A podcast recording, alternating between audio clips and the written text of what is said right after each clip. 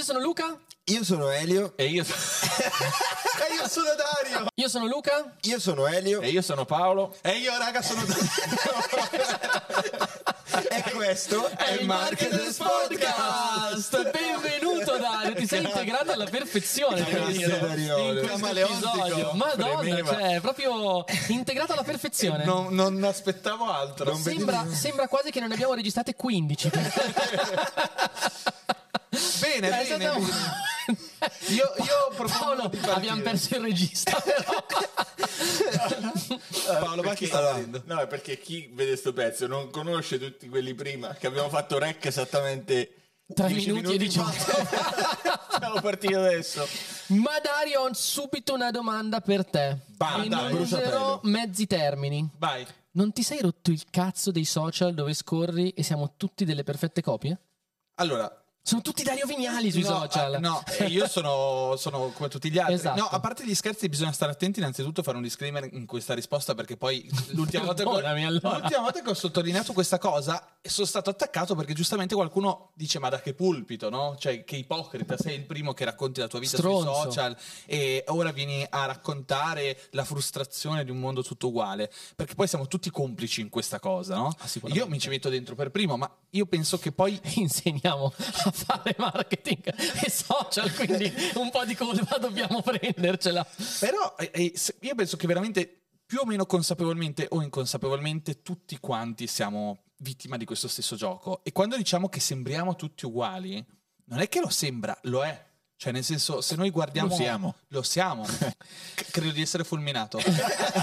no, poi c'è una tempesta solare, qua dentro ci sono mille, mille luci. No, e secondo me il concetto è che il, il- il ruolo dei social media, il loro obiettivo è farci passare quanto più tempo sopra, no? So- sopra le loro piattaforme. E ogni algoritmo è ottimizzato per questa cosa, per far sì che noi passiamo quanti più minuti sui reels, sulle pers- sui contenuti delle altre persone.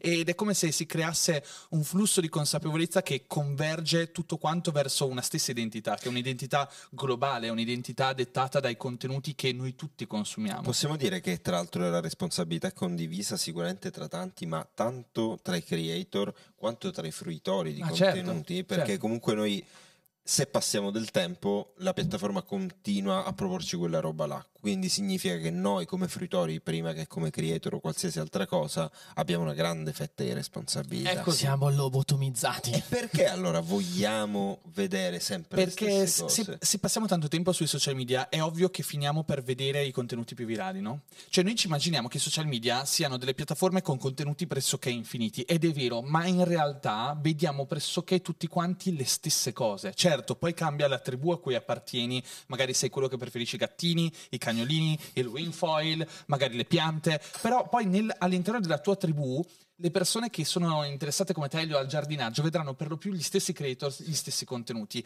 Quindi quando la nostra attenzione si polarizza sullo stesso contenuto e noi tutti vediamo le stesse cose, finiamo tutti per pensare le stesse cose. E quindi quando pensiamo tutti le stesse cose diventa difficile riuscire a differenziarci, diventa maledettamente difficile avere un'identità propria che diverga da quella della massa. E questo se vogliamo da un lato è qualcosa che aiuta a costruire questo contesto sociale che noi chiamiamo social media, dove in qualche modo tutti ci interessiamo a cose simili, apparteniamo a tribù e condividiamo idee, pensieri, che è anche una cosa bellissima, dall'altra è anche una soppressione della propria identità, no? È come se in qualche modo facessimo fatica a uscire da questa prigionia. Anche perché quante volte ti ritrovi che ti verrebbe voglia di condividere una cosa senza neanche aver ceccato se effettivamente quella cosa è vera o altro, ma soltanto perché l'ha detta nel modo giusto una persona che di solito sei abituato a guardare. Però, però ci rifletti e dici: Ma che cazzo sto per condividere? Magari è una cazzata enorme e se ci rifletto un attimo non la penso così. Ma sono portato a pensarla così Esatto. perché Deve lui ragione che ha fatto un sacco detto. di like, che io seguo e che io apprezzo, allora ha ragione. Sì. Ma non per forza ha ragione. Sì, non c'è fact checking e questo forse è uno dei tanti problemi. L'altro problema che io sento tanto in questo periodo della mia vita è una sorta di disinnamoramento di queste piattaforme, ma allo stesso tempo frustrazione perché non riesco a non farne parte.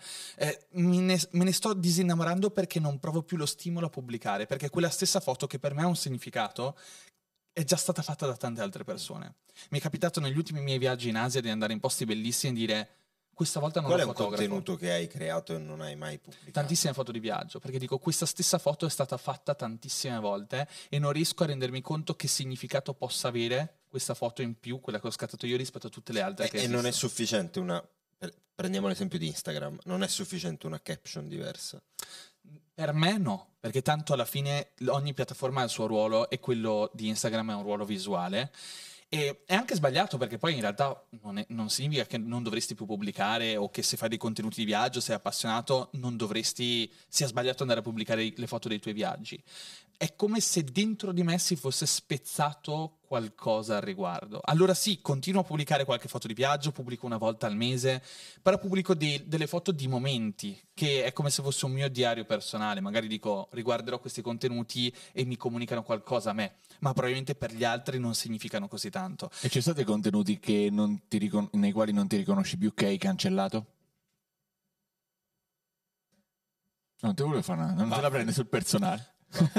No, non ho mai cancellato contenuti. Però ci sono dei contenuti nei quali non ti riconosci. Ma sì, quelli, quelli perfetti di una volta. Cioè, secondo me è come se il mercato digitale attraversasse un trend, no? E Instagram stesso ha vissuto tantissimi trend. Se pensiamo al trend di Sam Calder, i contenuti perfetti dei viaggi, dei, dei travel video epici con musiche straordinarie, transaction, eh, transaction, eh, transizioni Transizioni. straordinarie tra una clip e l'altra. Musiche comunque che super emotional, tutta quella cosa lì a me non, comuni- non comunica più niente oggi. Quindi possiamo dire che, forse è un po' forte, però che oggi tutti quelli che vogliono essere creator, in qualche modo vogliono essere degli artisti, in verità non sono altro che degli operai delle aziende dei social media. Oddio, è un'affermazione molto forte, però in realtà Beh, era più forte se diceva schiavi. In realtà io penso che in larga misura lo siamo, più o meno inconsapevolmente, cioè noi siamo al servizio delle piattaforme. Ci Noi- ritroviamo a ripetere un copione alla no- fine. noi lavoriamo per le piattaforme, cioè le piattaforme senza di noi non potrebbero funzionare e funzionano grazie ai nostri contenuti che produciamo noi. E in- Vabbè, esattamente come una, una fabbrica non può funzionare proprio... Esatto, Però ora paghiamo eh. anche, dobbiamo pagare per la spunta blu se vogliamo essere tutelati. se vuoi sentirti un VIP, Vuoi il caschetto?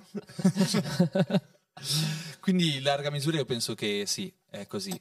E il, il grande problema di oggi è proprio che l'arte si sta appiattendo, eh, il lavoro creativo alla fine è un lavoro artistico, qualunque content creator, creatore di contenuti dovrebbe ambire a un lavoro artistico, ma è come se tutti quanti stessimo disegnando con la stessa penna, la stessa tela, le stesse idee. E quindi è difficile uscire dal seminato. Ed è difficile sviluppare un pensiero che sia diverso da quello convergente della massa. Tu hai un antidoto alla- all'omologazione? Io non ho, non ho nessun antidoto, però un- una riflessione che ho fatto a posteriori nella mia carriera è che forse, e questa poi la dobbiamo spiegare bene perché sennò sembra una cosa molto artificiale, Vai, pe- daccela. penso che uno dei- degli, degli investimenti più importanti che una persona possa fare su se stessa È un corso di public speaking.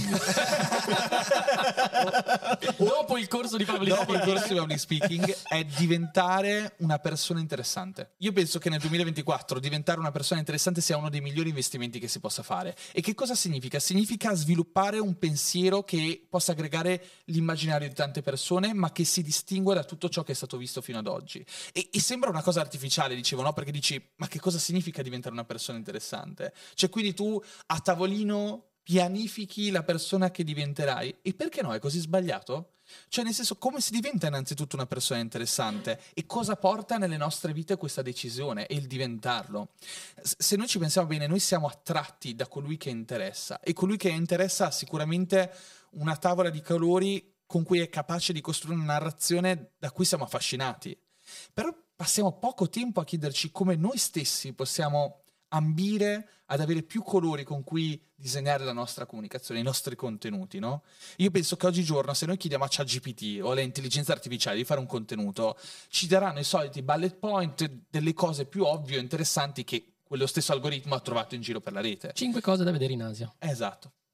E La quindi piantagione di tech di Dario Vignali.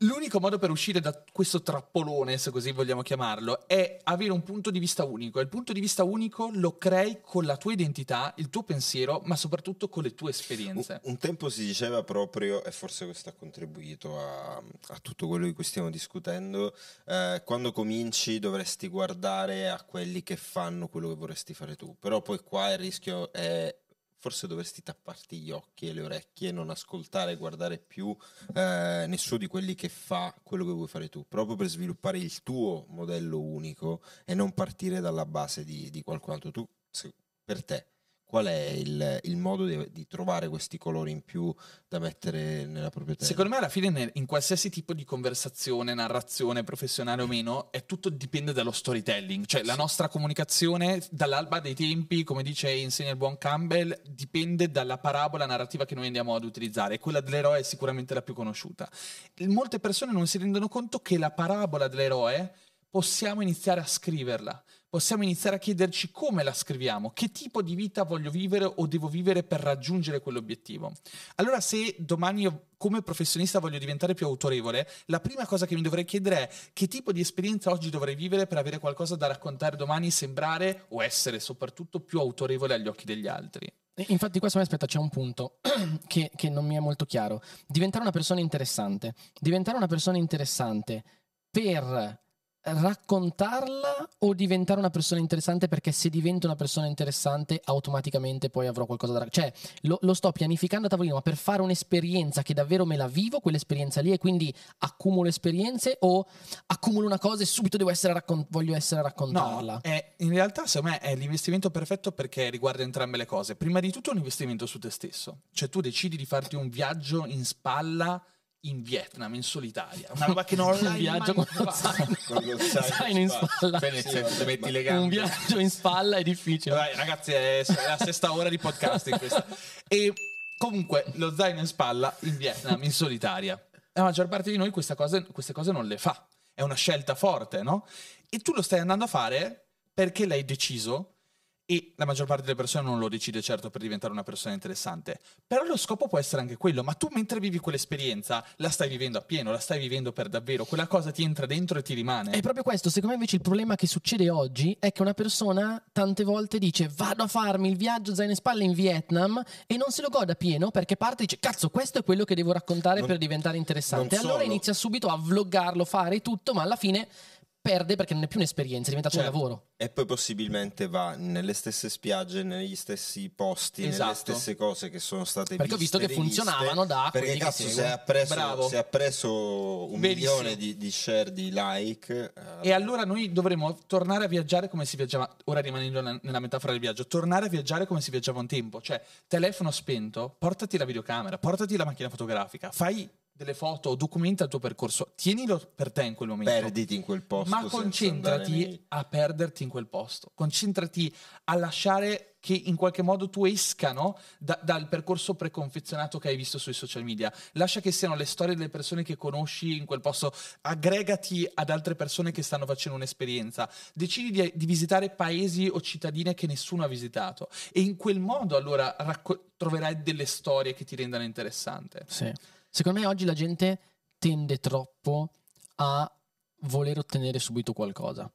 E questo fa sì che qualsiasi cosa viviamo tendiamo a strumentalizzarla poi per avere successo, essere autorevoli o tutto quello che vuoi. E ci dimentichiamo invece che eh, diventare autorevoli, diventare di successo, molto probabilmente non sono neanche due sinonimi, però adesso abbiamo usato le due parole, mi veniva da usarle, non vuol dire devo per forza mostrare tutto sui social, ma vuol dire accumulati un bagaglio, cioè tutti gli artisti che noi conosciamo sono artisti che hanno avuto, hanno vissuto delle cose che poi a un certo punto hanno sentito la necessità di tirare fuori, ma non è che hanno vissuto quelle cose perché, avevano- perché volevano comunicarle, le In hanno vissute e poi dopo le hanno tirate Anche fuori. perché se, se tu ma utilizziamo ancora questa mh, metafora del viaggio, quindi se tu parti con l'idea di fare quel contenuto, quella cosa, è come un po' se vivessi con eh, un paraocchi e questo ti fa eh, sfuggire tutte le sfumature che hai intorno e che in realtà magari erano quelle la tua strada, il tuo filone narrativo di quel viaggio, in questo caso è la nostra metafora.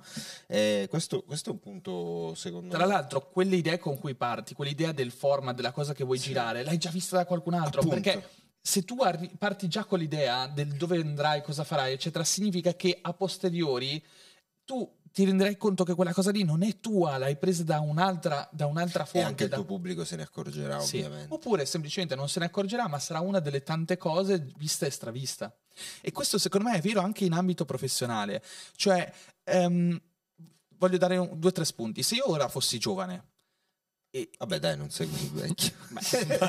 dai, ma che cazzo dici? Eh, mi rincuorate così. Eh, madonna. Se io fossi agli inizi, dai. Se io fossi agli inizi, una cosa che farei è, non lo so, partirei e andrei in Silicon Valley, sei mesi, no? E parteciperei ad eventi, andrei a conoscere persone, farei networking, ascolterei le storie altrui. Ma caspita, ma idea anche solo una persona che si avvicina a me e mi dice, io ho vissuto in Silicon Valley sei mesi, ho conosciuto questo, ho fatto questo. Per me già, per, per me Dario, ascoltare quella persona ha un valore incredibile. Cioè, vengo rapito da È quell'informazione. su diventata una persona interessante per. Esatto, per me è diventata una persona interessante perché ha un bagaglio di esperienza a cui a me piacerebbe accedere, che, che mi piacerebbe aver vissuto. Se domani un personal trainer mi dice: Ma sai, Dario, che l'anno scorso sono andato a fare il retreat con eh, Wim Hof in Polonia e abbiamo scalato una montagna a petto nudo. Per chi non lo sapesse, il Wim Hof Method è un- una pratica di esposizione al freddo, ora molto riconosciuta, tanti sportivi al mondo la praticano. Caspita, per me quel tipo di esperienza lì ti rende diverso dal 99% dei personal trainer, subito, immediatamente. E per me quella è già un'esperienza, un storytelling e autorevolezza. autorevolezza. Oggi non ci rendiamo conto, secondo me, di quanto sia importante lavorare alla costruzione di un bagaglio significativo, che non deve essere solamente pensato per essere orientato alla narrazione di noi stessi in termini di marketing o comunque ehm, di stupore che possiamo creare negli altri, ma anche proprio per costruire quell'insieme di colori con cui potremo andare a dipingere la nostra arte, creativa, professionale, umana. Secondo me questo è qualcosa su cui dovremmo riflettere tutti i giorni. Per farlo, quali sono gli ingredienti? Coraggio. Cioè serve una valanga di coraggio per fare ciò che non fa nessuno. Perché tante volte uno pensa, eh sì, cazzo, sarebbe bello, sarebbe bello andare negli Stati Uniti e dici Però- magari l'anno prossimo, magari tra sei mesi, però poi non lo fai. E sai cosa anche? Pianificazione. Sì. Cioè, non puoi pensare che la tua vita privata, in quanto la tua vita privata, non lavorativa, eccetera, possano succedere cose fighe se tu non pensi però a queste cose. Cioè, se tu non pensi, appunto, come dici te, diventare una persona interessante, per me può essere diventare una persona più interessante per me stesso. Sì. Cioè, guardarmi e dire, ok, sono contento di me, ma sono curioso, mi piacciono queste cose. Cos'è che mi piacerebbe fare di esperienza per dire, cazzo, figata, l'ho fatta? E iniziare a programmarle, averle scritte, iniziare a dire, ok, quale posso permettermi? Quante ne faccio quest'anno e quanto l'anno prossimo? Perché se no, se non lo fai, rimane tutto un. è sempre no, non passare mai all'azione, no? E alla fine ci ritroviamo a fare sempre le stesse cose. Vero, Dario verissimo. ha citato una, una parola chiave che è coraggio, tu secondo me adesso ne hai citato un'altra che è curiosità, perché senza la curiosità, cioè con la curiosità si riesce anche, non per forza a pianificare un'esperienza, un viaggio, ma anche a pianificare impa- l'imparare qualcosa stando fermi in un posto, Diciamo che per non- quanto le esperienze ovviamente rappresentino qualcosa di un livello probabilmente superiore, perché hai un coinvolgimento totale, magari ti confronti con culture diverse, in realtà la curiosità ti consente di rimanere fermo in un punto, ma eh, di ampliare un po' il, il- il bagaglio di informazioni che porti con te e quindi anche quel che puoi E raccontare. attenzione, non è per forza il viaggio, cioè possono Assolutamente. mille cose che No, si no, possono fare anche espe- a casa e- Esatto. e, nel giardino e nel- nella città dove si vive. Vo- Volevo infatti arrivare anche lì, cioè pa- passiamo un attimo dall'ambito umano, viaggi, all'ambito professionale, no? Cerchiamo anche di... L'altra parola chiave, secondo me, è autorevolezza, no? L'abbiamo citata ed è passata un attimo sottotono, ma secondo me è importantissima all'interno di questo discorso. Cioè, là fuori è pieno di persone che arrivano nel mercato digitale o persone che arrivano sui social media e decidono di costruirsi un personal brand. La prima cosa che pensano è devo costruirmi una community, quindi devo fare contenuti, devo fare un calendario editoriale, devo pubblicare tutti i giorni.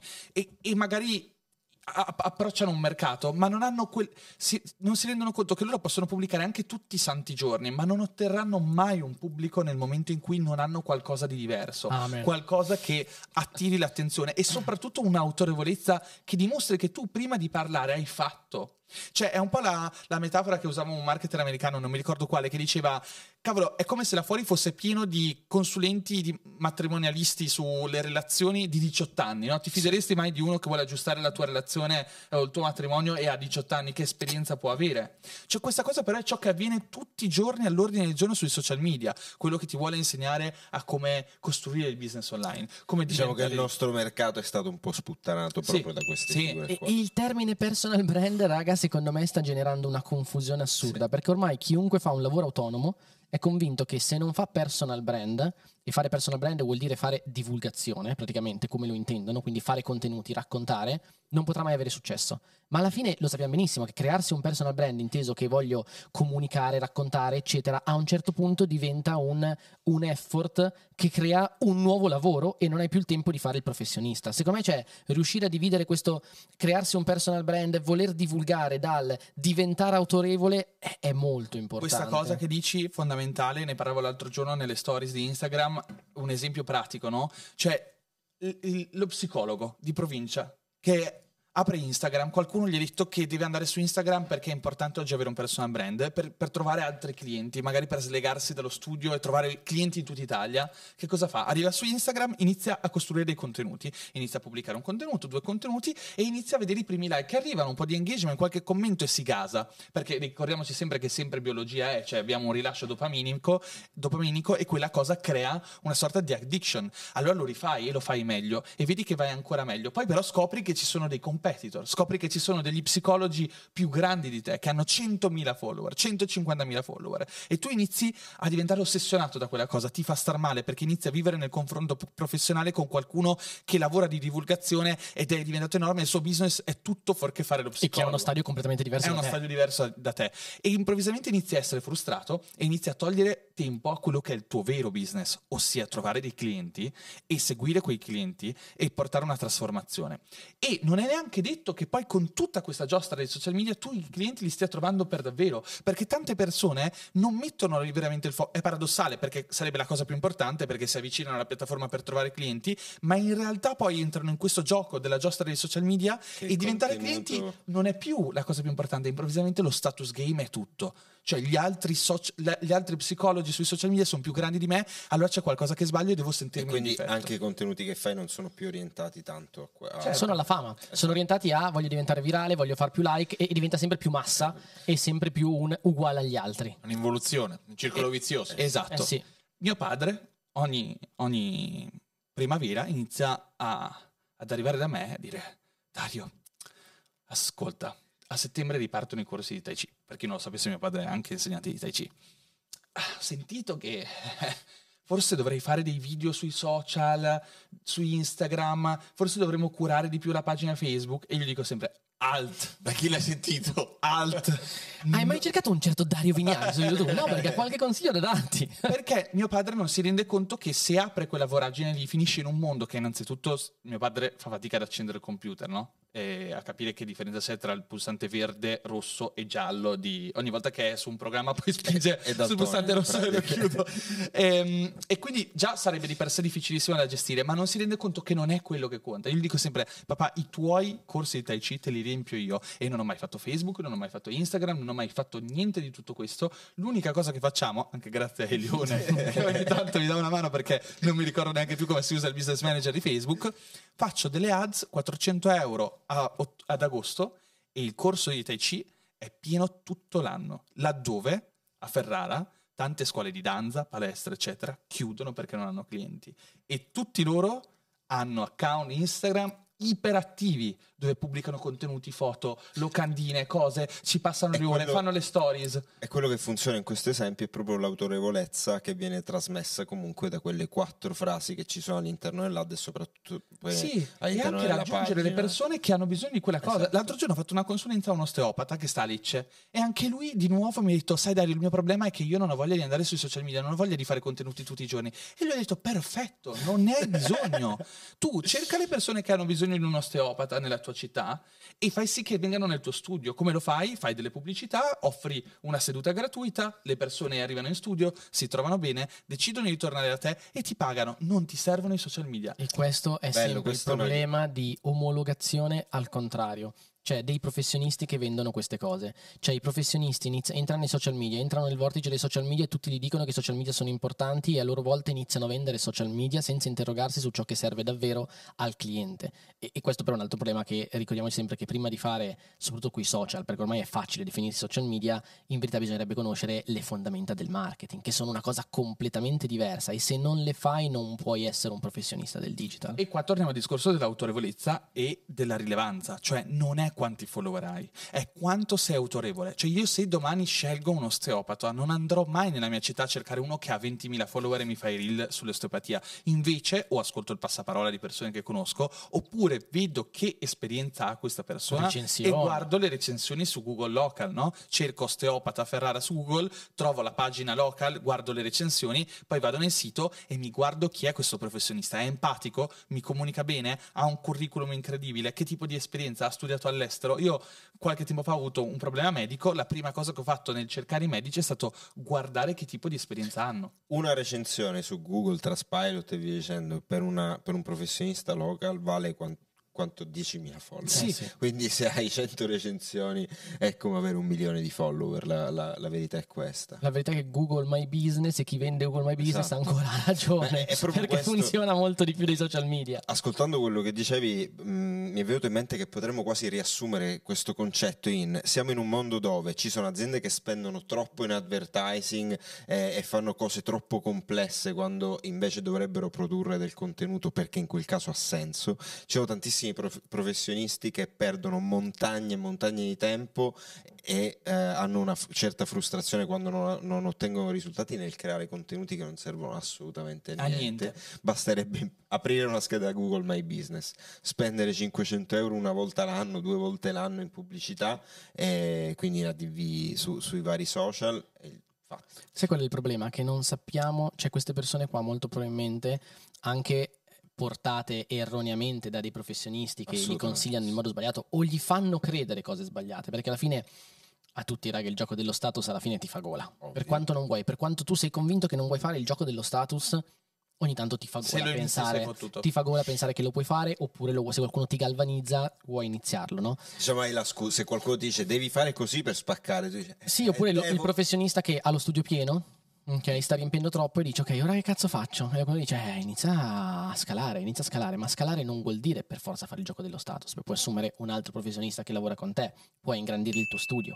puoi portarti nella città di fianco e aprire un altro studio, cioè ci sono tante cose, ma è come un po' se questo mondo digitale, avendo permeato il mondo offline, ora lo sta, lo sta dopando, cioè stiamo dopando il sistema in qualche modo. Sì, però non rimarrei neanche troppo su questa cosa Sì, qua dei business. stavamo parlando di Cioè, tutt'altro. tor- torniamo al tema de- de- Autorevolezza. de- dell'autorevolezza E diventare persone diventare persone interessanti. Un altro esempio pratico che voglio fare, che su di me ha funzionato tanto, quando ho conosciuto per la prima volta il nostro cliente Nicola Triglione, che per chi non lo sapesse è un biohacker, è anche un medico cardiologo super riconosciuto in Italia, anche abbastanza famoso nella cardiologia e ha una- un'esperienza incredibile. Quando l'ho conosciuto per la prima volta mi ha detto io ho studiato a Seattle, io non so cosa ha fatto a Seattle, però quando mi ha detto ho studiato a Seattle, per me era è la Madonna, questo sarà un genio no? nel suo campo. Poi è stato all'università. Ho lavorato per l'NBA e ho lavorato per la Ferrari. Ha lavorato per la Ferrari, cioè per me questo non è quantif- Io gli ho detto perfetto, puoi lavorare con noi e ho pensato con Vittorio prendiamolo come cliente perché caspita, questo io lo so che domani va sui social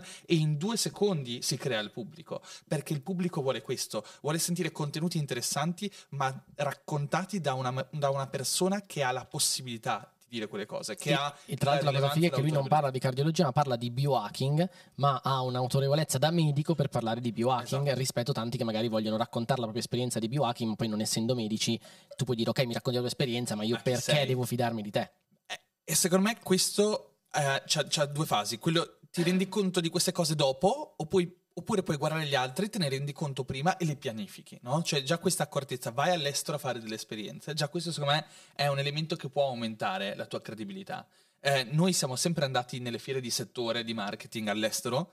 Io l'ho sempre fatto perché mi interessavano, numero due lo facevo anche perché volevo vivere delle esperienze in questo settore all'estero e riportarle in Italia. Cioè fare dei contenuti in cui raccontavo cosa ho imparato là. Perché quando tu ascoltare docu- storie da poi poter anche raccontare Sì, creando dell'interesse. Gary Vee dice un sacco di stronzate, secondo me. Però ce n'è una che secondo me è intelligente, che è documenta la tua vita. Ciao Gary V. Anche qua si chiude un'altra porta. Dario, quando lo invitiamo chiudiamo porte di collaborazioni. Esatto. Ok, va bene. e, e- no, dice anche delle cose significative, però nel marasma di cose che dice, perché ormai ne dice veramente tante, la cosa che secondo me ha sempre detto che è fondamentale è documenta la tua vita. Perché quando tu non stai raccontando storielle, quando tu non stai dando semplici contenuti auto, ma stu- stai documentando il tuo percorso, lì cambia tutto. Quando qualcuno viene da noi e ci dice ma come faccio che io parto da zero a rendermi interessante? Documenta quello che stai facendo. Non raccontare quello che hai letto, documenta quello che stai facendo. E sii onesto, racconta che parti da zero e che stai documentando la tua journey, il tuo percorso da zero a digital marketer. Sto muovendo i primi passi nel mercato digitale e condivido con voi quello che sto imparando. E il tuo punto di vista sarà interessante per tutte le altre persone che come te si trovano nella tua situazione e stanno partendo da zero. Noi abbiamo, abbiamo avuto uno studente, ehm, posso- Marco Ponzini, che è un ragazzo che ha un blog e parla di crescita personale, è uno studente di pro, e mi ricordo che lui a un certo punto ha raccontato in pro del, del suo blog di crescita personale, articoli bellissimi, diceva però ho difficoltà perché poi io scrivo articoli, mi leggono, lui an- andava, andava ancora al liceo, a Al 17 liceo, anni, sì. quindi l'anno scorso ne aveva 16.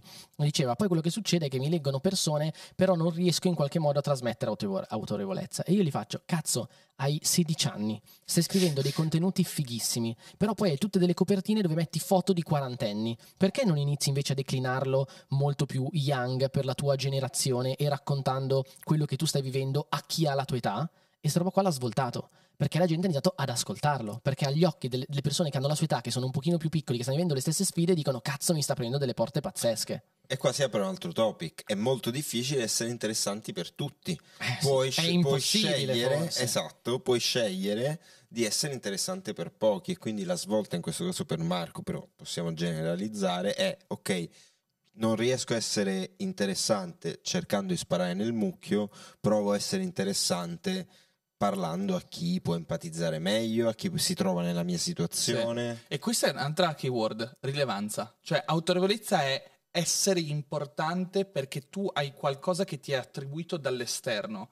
La rilevanza, secondo me, invece è diversa perché in qualche modo tu sei in qualche modo correlato agli interessi del tuo pubblico e sei rilevante perché in qualche modo rappresenti qualcosa di specifico o raro ai loro occhi e per i loro interessi, che non per forza richiede l'essere autorevole, ma richiede l'essere specifici.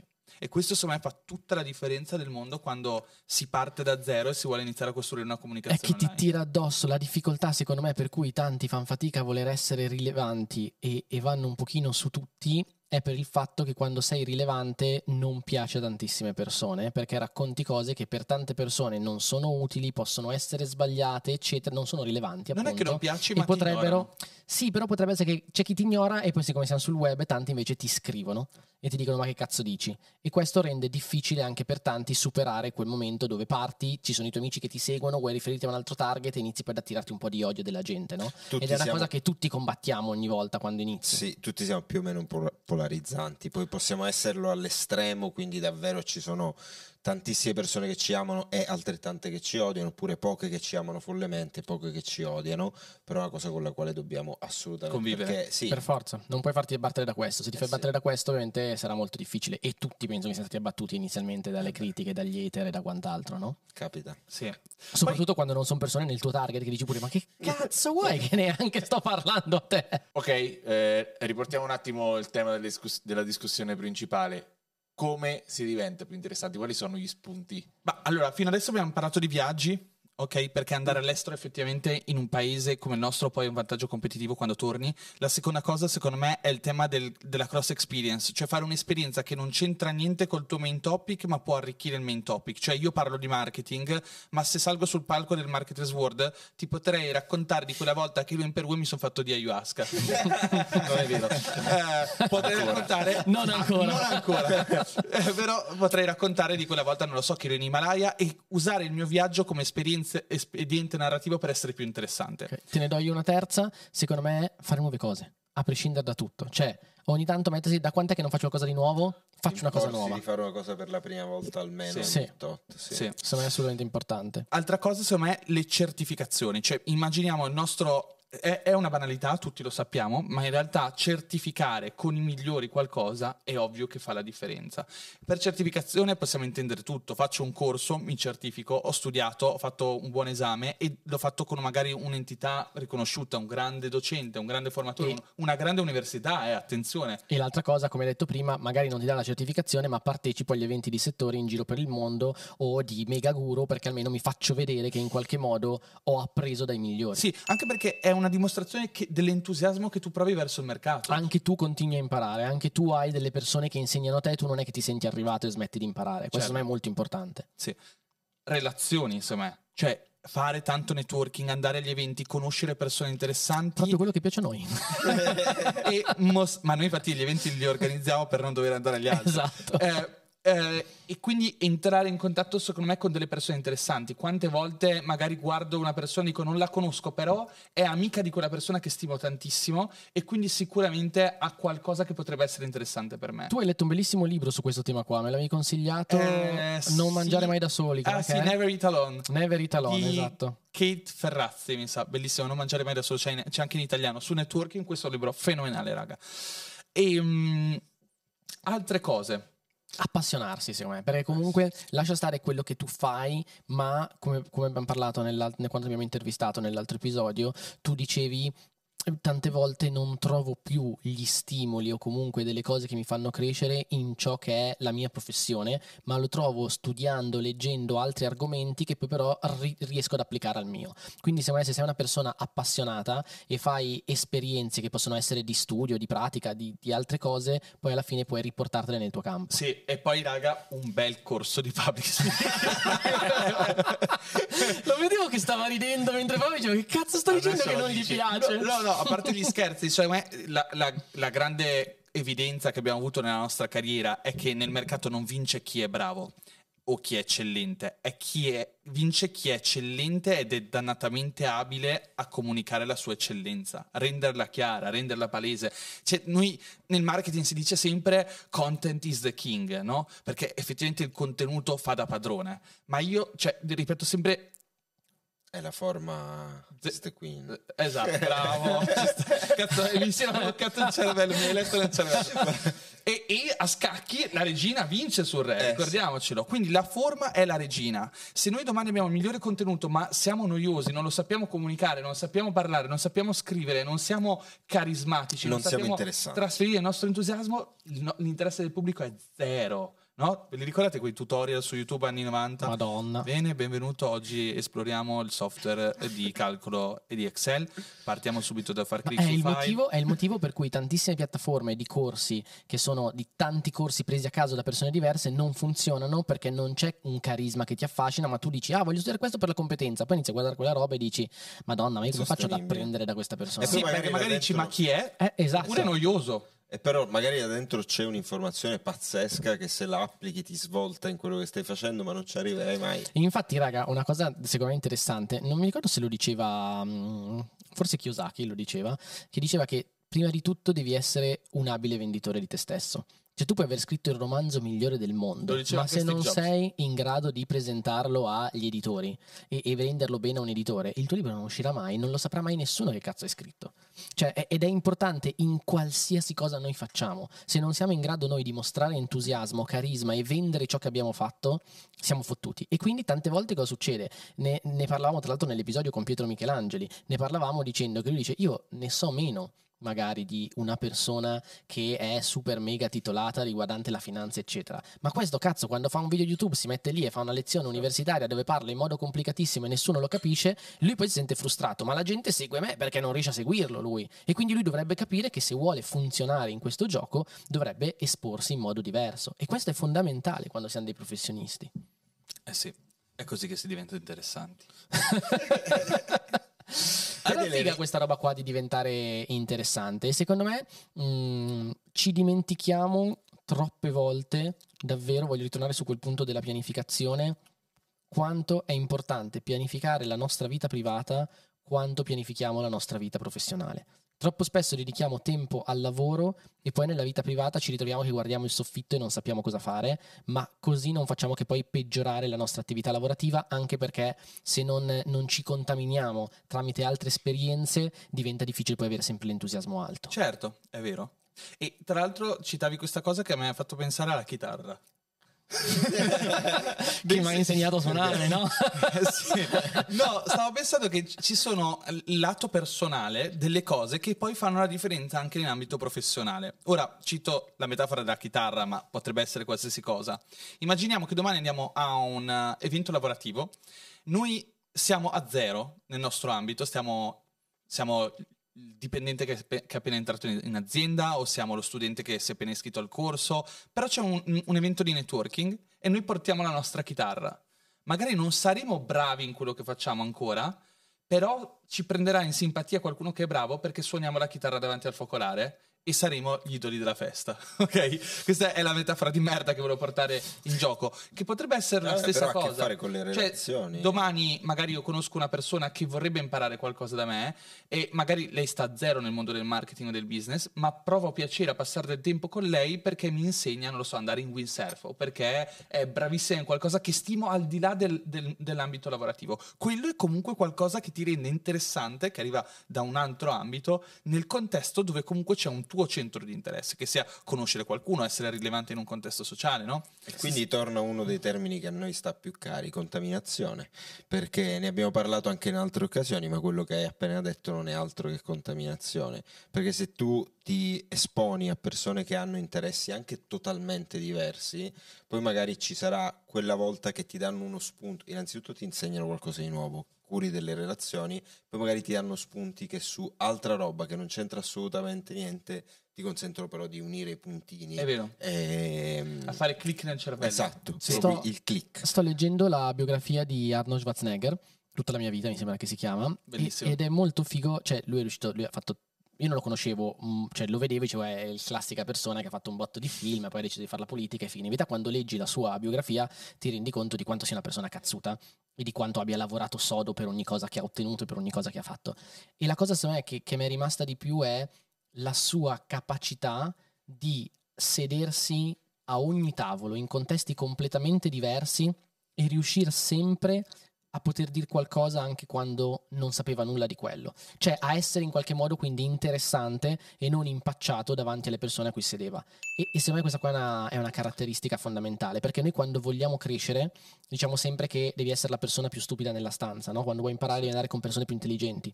Perfetto, ma se vuoi farlo devi sapere essere in qualche modo camaleontico, no? riuscire a stare in quei contesti e riuscire comunque a creare delle relazioni anche se parti da delle carte a sfavore, quindi può essere quell'esempio della chitarra che stavi dicendo te. Questo secondo me Il teatro cioè, è davvero fondamentale imparare queste questo. cose. Il teatro ti insegna a calarti nei panni di persone diverse, perché per tante volte Arnold Schwarzenegger è dovuto essere persone diverse, perché Sì. se siedi a tavoli diversi e vuoi calarti nel personaggio, probabilmente devi essere persone diverse. Sì, Quindi devi- un po' sul fine del public, del public speaking, calarti, l'arte di calarti nel- in, in altre persone, in altri personaggi, viene dal teatro, no? E sai cosa anche? Devi essere estremamente umile.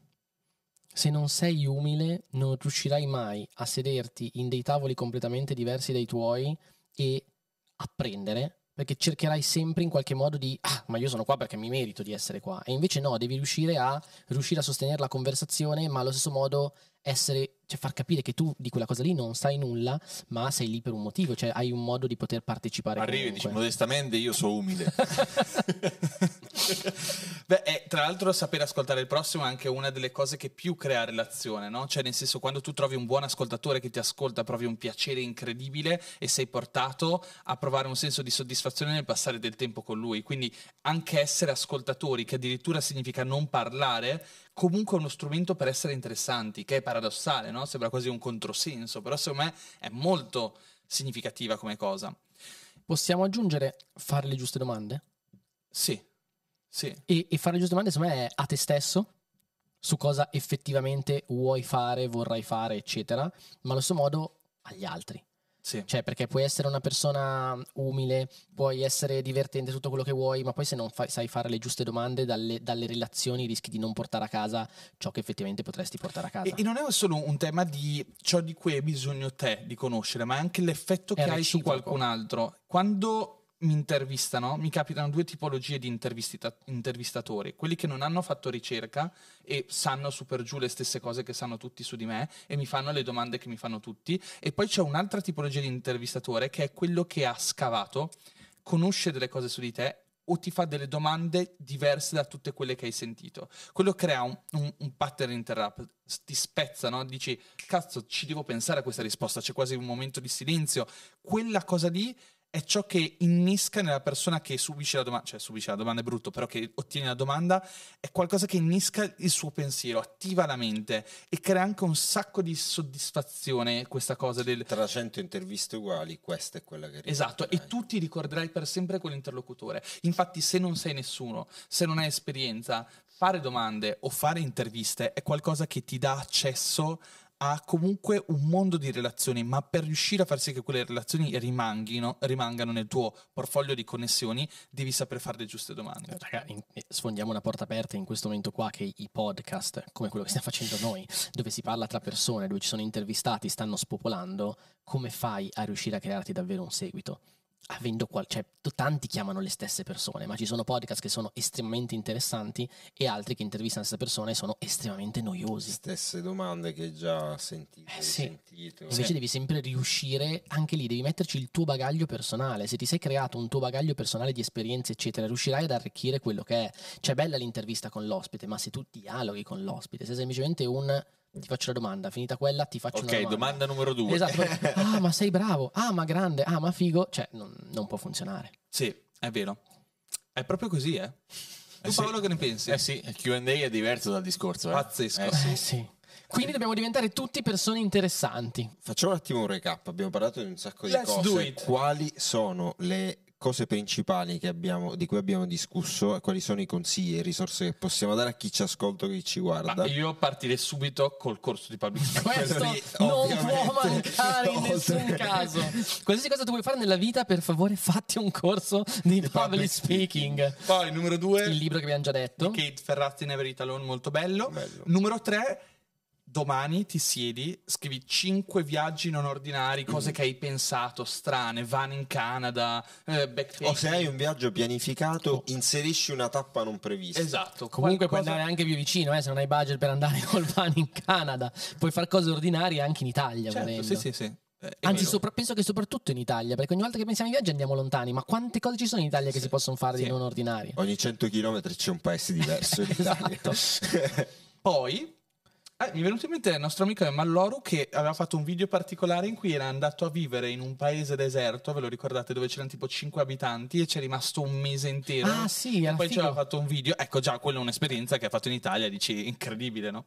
E mangiava a casa della gente perché comunque di tutta questa gente. tutti eh. questi. Poi vabbè, eh, poi per andare Partecipare a un evento di settore. partecipa- partecipare a un evento di settore Esatto. e per chiudere Ah, Aspetta, oltre all'evento di settore potresti prendere una certificazione, mi è venuto Sì, in mente. sì. Cioè, se c'è una certificazione che potresti prendere, secondo te è rilevante, allora fallo. darti un obiettivo di imparare una cosa nuova e che sia comunque contestuale ciò che fai o che possa arricchire il tuo bagaglio e la tua autorevolezza sul tuo potenziale pubblico di clienti. Direi che ci siamo. Alla grande. Poi, Grazie ragazzi, Darione. Raga, grazie a voi. Tra l'altro, tu. Eh no, eh no, adesso non lo finiamo. Tu, tra l'altro, col diventare no, interessante. tu rimani qua altre tre ore. C'è stato un periodo che tu facevi un botto di vlog, no? Sì. E tu per fare vlog a un certo punto sei arrivato alla situazione opposta, no? Cioè, ho fatto tante cose, ma ora che cazzo racconto nei miei vlog? E quindi è arrivato al punto in cui dove mi ricordo che mi chiamavi e mi dicevi, oh Lu, oggi ho fatto questa cosa strafiga, perché comunque devo fare un vlog. E Eh, quindi mi sono inventato questo. Ma- e questo ti fa uscire dalla tua zona di comfort. Ma infatti chi è che ha una vita veramente assurda? I grandi content creators. No, io quando guardo ad esempio chi è che era venuto al World, Mr. Nobody, eh, quando guardo Emalloro, quando guardo questa gente qua, cioè per riuscire a interessare il pubblico e fare cose che non fa nessuno, avere un punto di vista diversa, ogni video, ogni nuovo contenuto si impongono di fare cose che vanno completamente al di fuori dell'ordinario. Se c'è una cosa che possiamo imparare da queste persone è secondo me andare alla ricerca del non ordinario, vivere cose veramente particolari, non tanto perché per forza tutti noi dobbiamo raccontarle su YouTube, ma perché quella cosa lì comunque funzionerà sempre. Perché se io sono un osteopata e poi racconterò al mio evento di settore che sono andato in Giappone e ho partecipato a una scuola di shiatsu e ho visto come originariamente è nato lo shiatsu e in base a ciò che mi hanno raccontato gli esperti del luogo, già quello comunque è uno storytelling professionale che è senza dubbio utile. Ok? Curiosità. Curiosità. Possiamo chiudere che bisogna essere curiosi. Se non sei Abbiamo un curioso, tutto ciò. Ma esatto, però secondo me, se non c'è la curiosità, tutte quelle che abbiamo detto possono E sparire. È allora- il vero motore che muove le cose. Siate affamati, Siate siate curiosi. curiosi e siamo affamati e andiamo a mangiare. Ciao, Ciao, grazie, grazie, ciao, ciao, Dario, grazie ciao. di essere stati. Io sono Dario. Lui è Elio, lui è Luca E io e sono lui è Paolo. Paolo. Ciao. ciao.